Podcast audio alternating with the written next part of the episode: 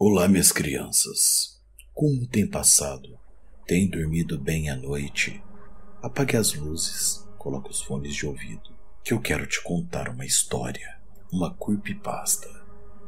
Pode ser difícil de acreditar, mas antes de me tornar o velho bêbado inchado que você acompanha do lado de fora da sua loja de bebidas, eu costumava ser um garanhão no meu auge. Eu era jovem, atlético, um conjunto completo de longos cabelos de cor marrom e um maxilar lindo. Quando não estava puxando ferro na academia, estava lá fora traçando a esposa de alguém. Nos anos 80, a devassidão era uma espécie normal. Fui reprovado na faculdade e meus pais praticamente me deserdaram. Minha vida se tornou uma espiral de mulheres, drogas, álcool e metal. As festas eram loucas e a sobriedade era um pecado. Eu não podia dizer onde ou como nos conhecemos. Pode ter sido num bar, uma esquina, uma boate, não importa. O nome dela era Raquel. Ela não era a mulher mais linda do mundo. Cabelo castanho, saia xadrez, óculos de aros grossos. Tudo era tão medíocre que parecia estar quase deliberado como se ela não quisesse se destacar na multidão. Após uma noite com sexo mediano, ela virou para mim e disse: Você quer se juntar a um culto? Ao processar a proposta não convencional e sincera, uma pessoa sensata teria respondido com um não. Eu não fui um homem sensato. Pelo fato de que eu não peguei minhas roupas e saí dali, eu tive uma curiosidade mórbida. Foi a pura novidade da experiência que me intrigou. Eu queria fazer parte de algo, ou ao menos participar de algo diferente. Dez horas da noite no dia seguinte, estava parado no meio de um estacionamento abandonado fora da cidade. Diante de mim havia um antigo armazém que deveria estar igualmente abandonado. Luzes e uma música fraca naquele lugar. Eu estreitei meus olhos e dei um passo em direção àquela estrutura. Embora surpreendentemente intacta, as janelas eram feitas de vidros grossos semi-transparente. Tinham pessoas ali, mas eu não conseguia ver. Contornei e observei. Havia algo rabiscado na porta. Iluminação através do excesso. Libertação através do prazer. Com certeza parecia o lugar certo. Caminhei até a entrada alternativa e fui observando tudo o que tinha ali, atenciosamente. Entrei, bati duas vezes na porta corroída conforme Rachel me ensinou, e a julgar o que eu vi, observando, era uma mulher. Ela definitivamente gostou do que viu. Noite, coisas quentes. Você tem uma senha para mim? Senhor das moscas. Seus lábios formaram um sorriso brincalhão. Eu recuei e um homem grande acabou me puxando. E eu estava ali, naquele outro lugar, banhado pelo brilho ambiente que irradiava de dentro. Eu não era covarde mas havia um homem gigantesco, forte, olhando tudo ali. É como se fosse uma segurança. E encostada nele estava uma jovem asiática, com o mesmo sorriso, batom verde neon e me observando. Ela me chamou pelo corredor mal iluminado, e depois do que parece ser um refeitório, as risadas estavam cada vez mais altas e a música. Chegamos a outra porta e lá, a guia colorida colocou a mão na maçaneta, piscou de volta para mim e disse: Divirta-se. Esperando-me do outro lado da porta estava uma fossa de degeneração, corpos em cima de corpos, se contorcendo, gemendo, fodendo, como se o fim do mundo estivesse próximo e todos estivessem assistindo a mistura doentia de cheiros, suor, e o cheiro de sexo me deixavam atônito. Meu crânio pulsava em sintonia com a batida genérica de synth pop que saía dos altos falantes. Rachel estava ali, espremida entre dois atletas. Eu estava ali e fui adicionado à orgia. Cortesia de uma ruiva ansiosa me pegando para a virilha, desafivelando meu cinto e me arrastando para baixo. Depois que a onda de indulgência atingiu seu clímax, todo mundo olhou para mim.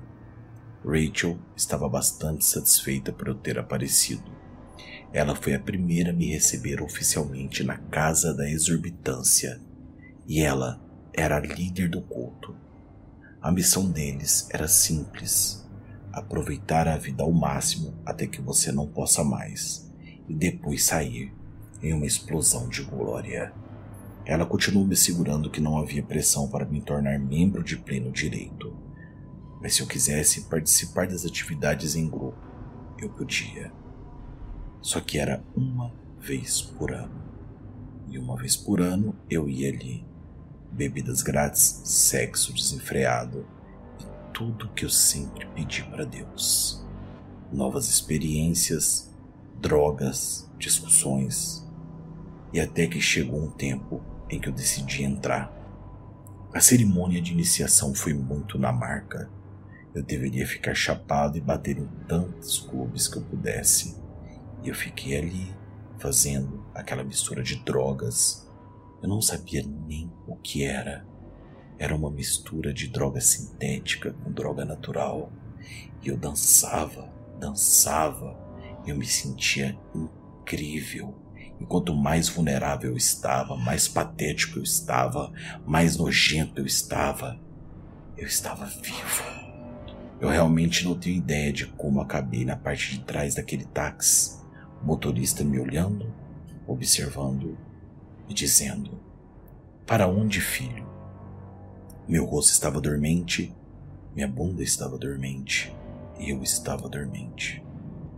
Casa o homem me deu um sorriso de pena, colocou uma mão no volante e havia uma música de jazz tocando. Pode apostar. Eu pressionei minha testa no vidro frio, observando as luzes enquanto elas passavam. Eu não estava sóbrio, mas também não estava 100% chapado, mas havia um coquetel de substâncias circulando pelo meu sistema. Quando chegamos no primeiro semáforo, o homem olhou para mim. Como está Rachel? Ela te trata bem? Esfreguei a neblina dos meus olhos e disse: Você é um membro da casa também? Eu nunca te vi. O homem então ri. Sim, esse é o ponto. Pense em mim como patrocinador, um benfeitor preocupado. Meus amigos me chamam de Bob. Eu espero que possamos ser amigos. Patrocinador? Como assim? O homem recostou-se na cadeira de couro e bateu os dedos na mesa de mongo. Tudo estava ali. Ele apenas disse: Eu pago tudo: a bebida, as drogas, as garotas. Mas isso é só um aperitivo. O motorista, agora, vestindo a pele de um homem de negócios astutos, deu uma baforada em seu charuto e empurrou uma pilha de papéis na minha direção dentro do carro. Está tudo aí, se você quiser ler. A adesão padrão é de 10 anos. Basta assinar e é seu. E pense nisso, irmão. A festa nunca vai parar.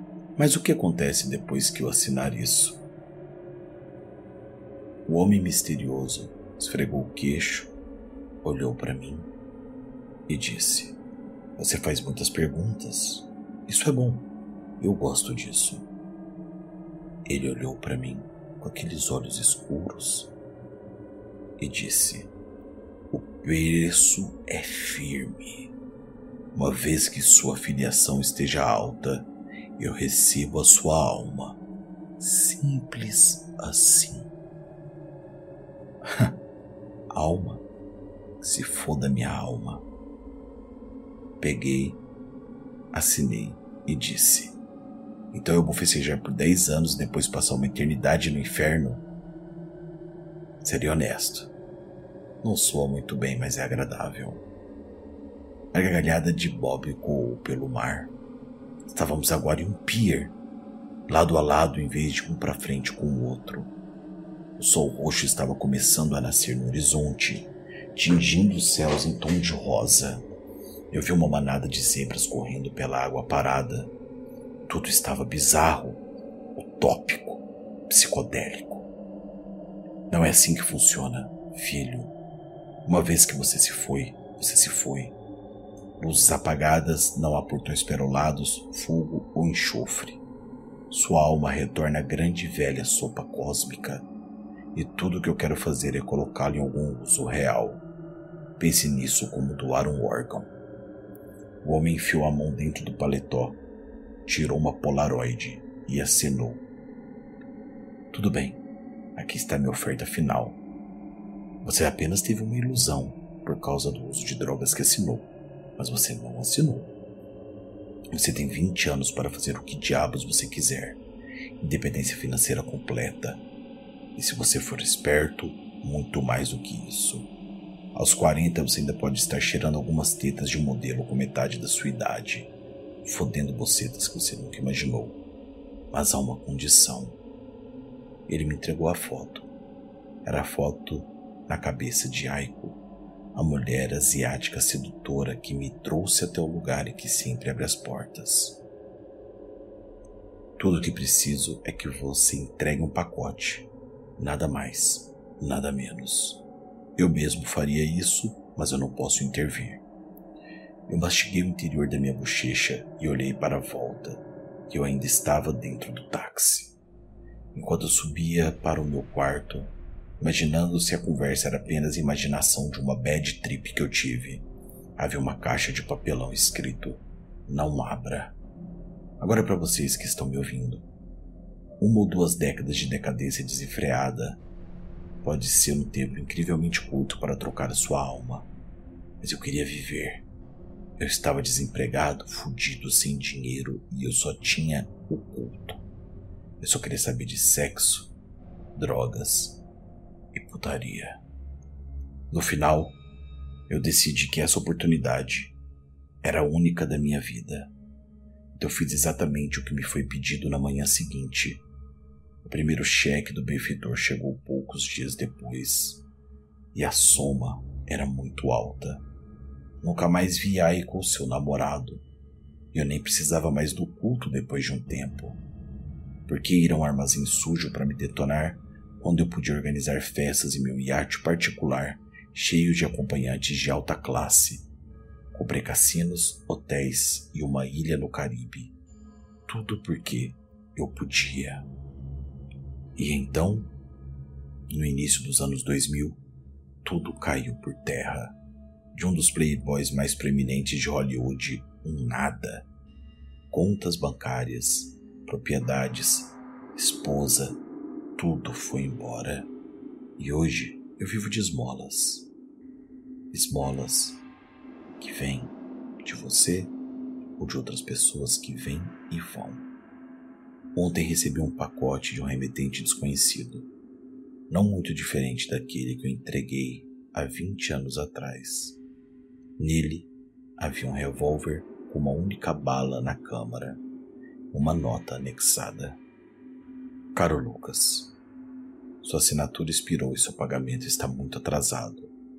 A casa da exorbitância tem sido branda com você até agora, mas chegou a hora de cobrar. Eu confio que você não vai me decepcionar. Seu amigo, Bob.